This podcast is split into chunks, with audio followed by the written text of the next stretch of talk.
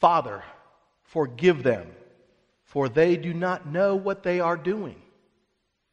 For whom is Jesus asking forgiveness? Is Jesus asking God to forgive the criminals hanging out to his right and to his left? Or is Jesus asking to forgive, uh, asking God to forgive the people who stood watching, or the rulers who sneered at him, or the soldiers who mocked him? Or perhaps in a parallel from our reading last week, is Jesus asking forgiveness for the disciples who sent their mother to do their bidding for them? Then the mother of Zebedee's sons came to Jesus with her sons and kneeling down asked a favor of him. What is it that you want? He asked, Jesus asked. She said, Grant that one of these two sons of mine may sit at your right and the other at your left in your kingdom. You do not know what you are asking, Jesus said to them. Imagine if they were sitting, or worse yet, hanging to the right and to the left of Jesus in this moment. Did the disciples ever have any idea of the nature of the Messiah? Or were they just as ignorant as everyone else?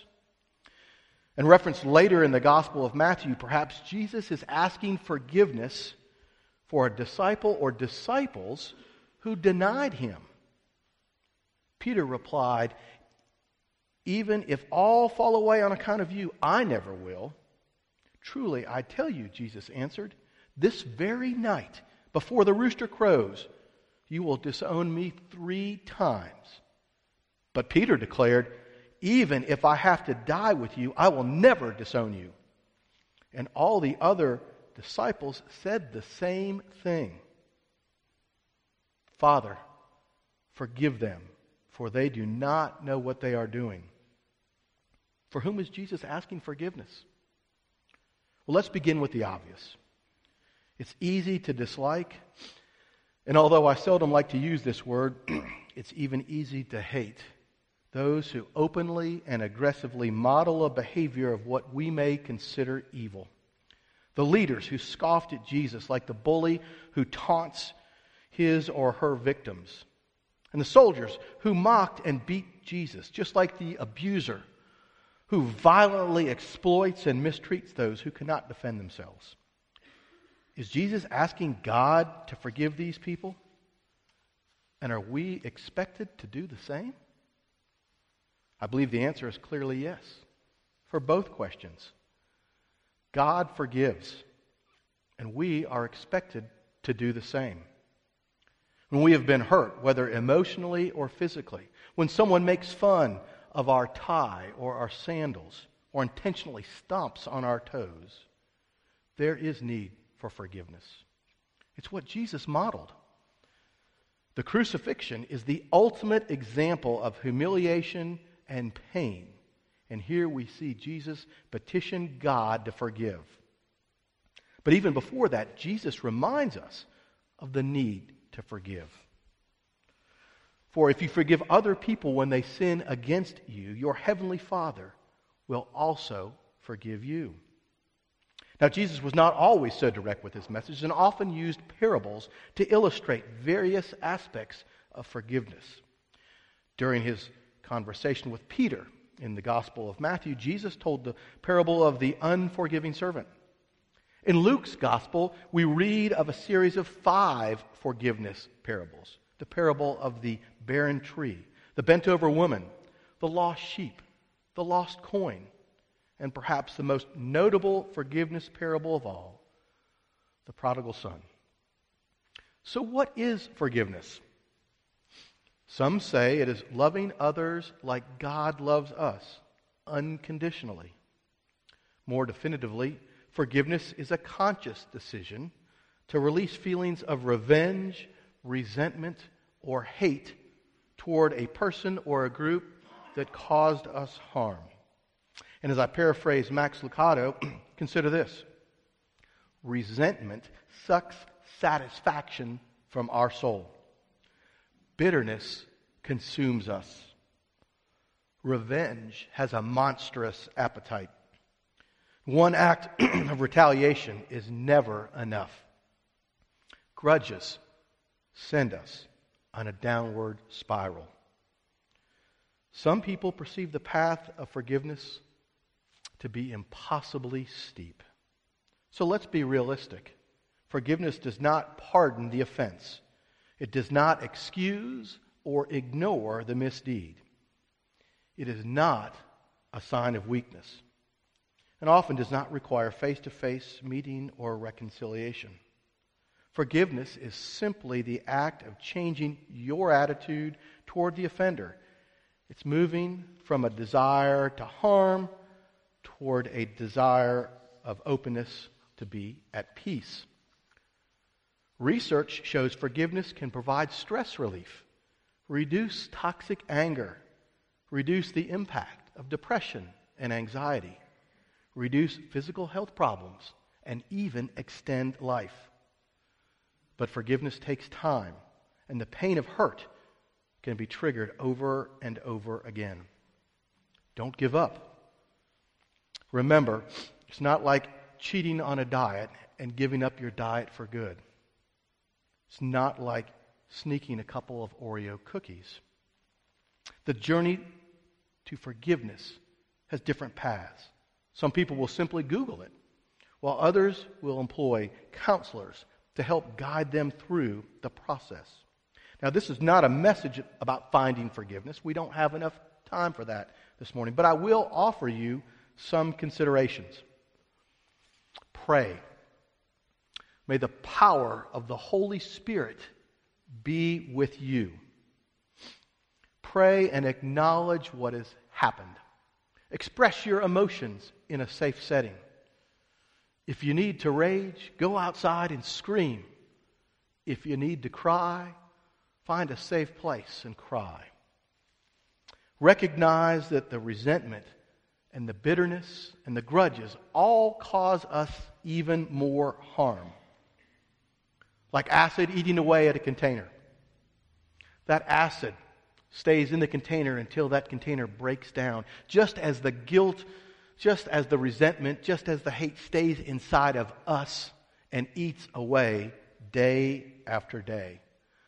Remember the, that those elements harm us, not the offender. Revise the feelings that you have toward the one that hurt you. Again, this isn't always easy. But forgiveness is when you can recall the person hurt you and, and feel the power to wish them well. Try saying out loud to someone, I forgive you. It helps to take away the grudges. Or I love you. Or if you're not quite ready for that, I wish you well. Most importantly, it releases us from being the victim and sends love into the situation. Perhaps most importantly, understand that it's a process, that it requires time, it requires effort and commitment. And sometimes we feel the walls come in as we're triggered and need to repeat the steps of forgiveness. Now, I believe we all understand the importance of forgiveness and how Jesus modeled this virtue from the cross, especially as it pertains to emotional and physical trauma afflicted by someone. But what about forgiving the people who just stood by and watched as Jesus was crucified? Or what about the disciples who so loved Jesus but denied their association with the man that they called the Messiah? Jesus said, Father, forgive them, for they do not know what they are doing. Jesus, I hear you, but these people, they should have known better. Ignorance is defined as a lack of knowledge or information, a lack of education or awareness. Was it reasonable to suspect that the people who just stood by and watched Jesus being crucified did not know or have information or awareness of who he really was? And what about the disciples? Surely they knew. Did Jesus not tell them who he was and what was going to happen? Every gospel references Jesus' prediction of his death. Here is specifically what Luke had to say. Jesus warned his disciples not to tell anyone who he was. The Son of Man must suffer many terrible things, he said. He will be rejected by the elders, the leading priests, and the teachers of religious law. He will be killed, but on the third day he will be raised from the dead. And again, after Jesus has healed a boy, while everyone was marveling at everything he was doing, Jesus said to his disciples, Listen to me and remember what I say. The Son of Man is going to be betrayed into the hands of his enemies. But they didn't know what he meant. Its significance was hidden from them, so they couldn't understand it, and they were afraid to ask him about it. But yet, a third time, Jesus took the twelve outside and told them, We're going up to Jerusalem, and everything that is written by the prophets about the Son of Man will be fulfilled. He will be delivered over to the Gentiles. They will mock him, insult him, and spit on him. They will flog him and kill him. On the third day, he will rise again. Sometimes we are truly ignorant of the situation, perhaps like, like the people who simply stood by and watched. And sometimes we can't see the forest for the trees, perhaps like the disciples who simply could not fathom that their Savior would save them in a manner different than they ever could have imagined. Ignorance is not a sin, unless, of course, one intentionally chooses to be ignorant in spite of knowing better. Now, we have all seen this unintentional or without malice ignorance. When we see something and we think we need to act, if you've ever seen a house that's on fire and you think to yourself, perhaps I should go bust out the windows and open the door so that if anyone is in the home or if there's any pets, they can get out safely. But in fact, that's one of the worst things that you can do. For breaking the windows and opening the doors is not going to save someone. But in fact, bring in fresh air that only makes the fire worse and that only then creates an unsafe environment for anyone who might still have been inside. But you wouldn't be expected to know that.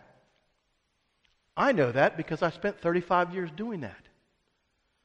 So ignorance is not always something that we would be ashamed of. We simply don't know.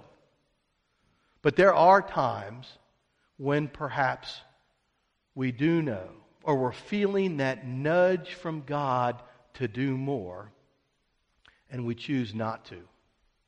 There are times when we need to act. There are times then what we, what we do, we can do good.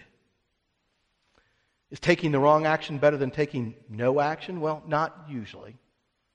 But often we simply lack the confidence to act. We do know better. Sometimes we just need that nudge from God to act upon what's in our heart.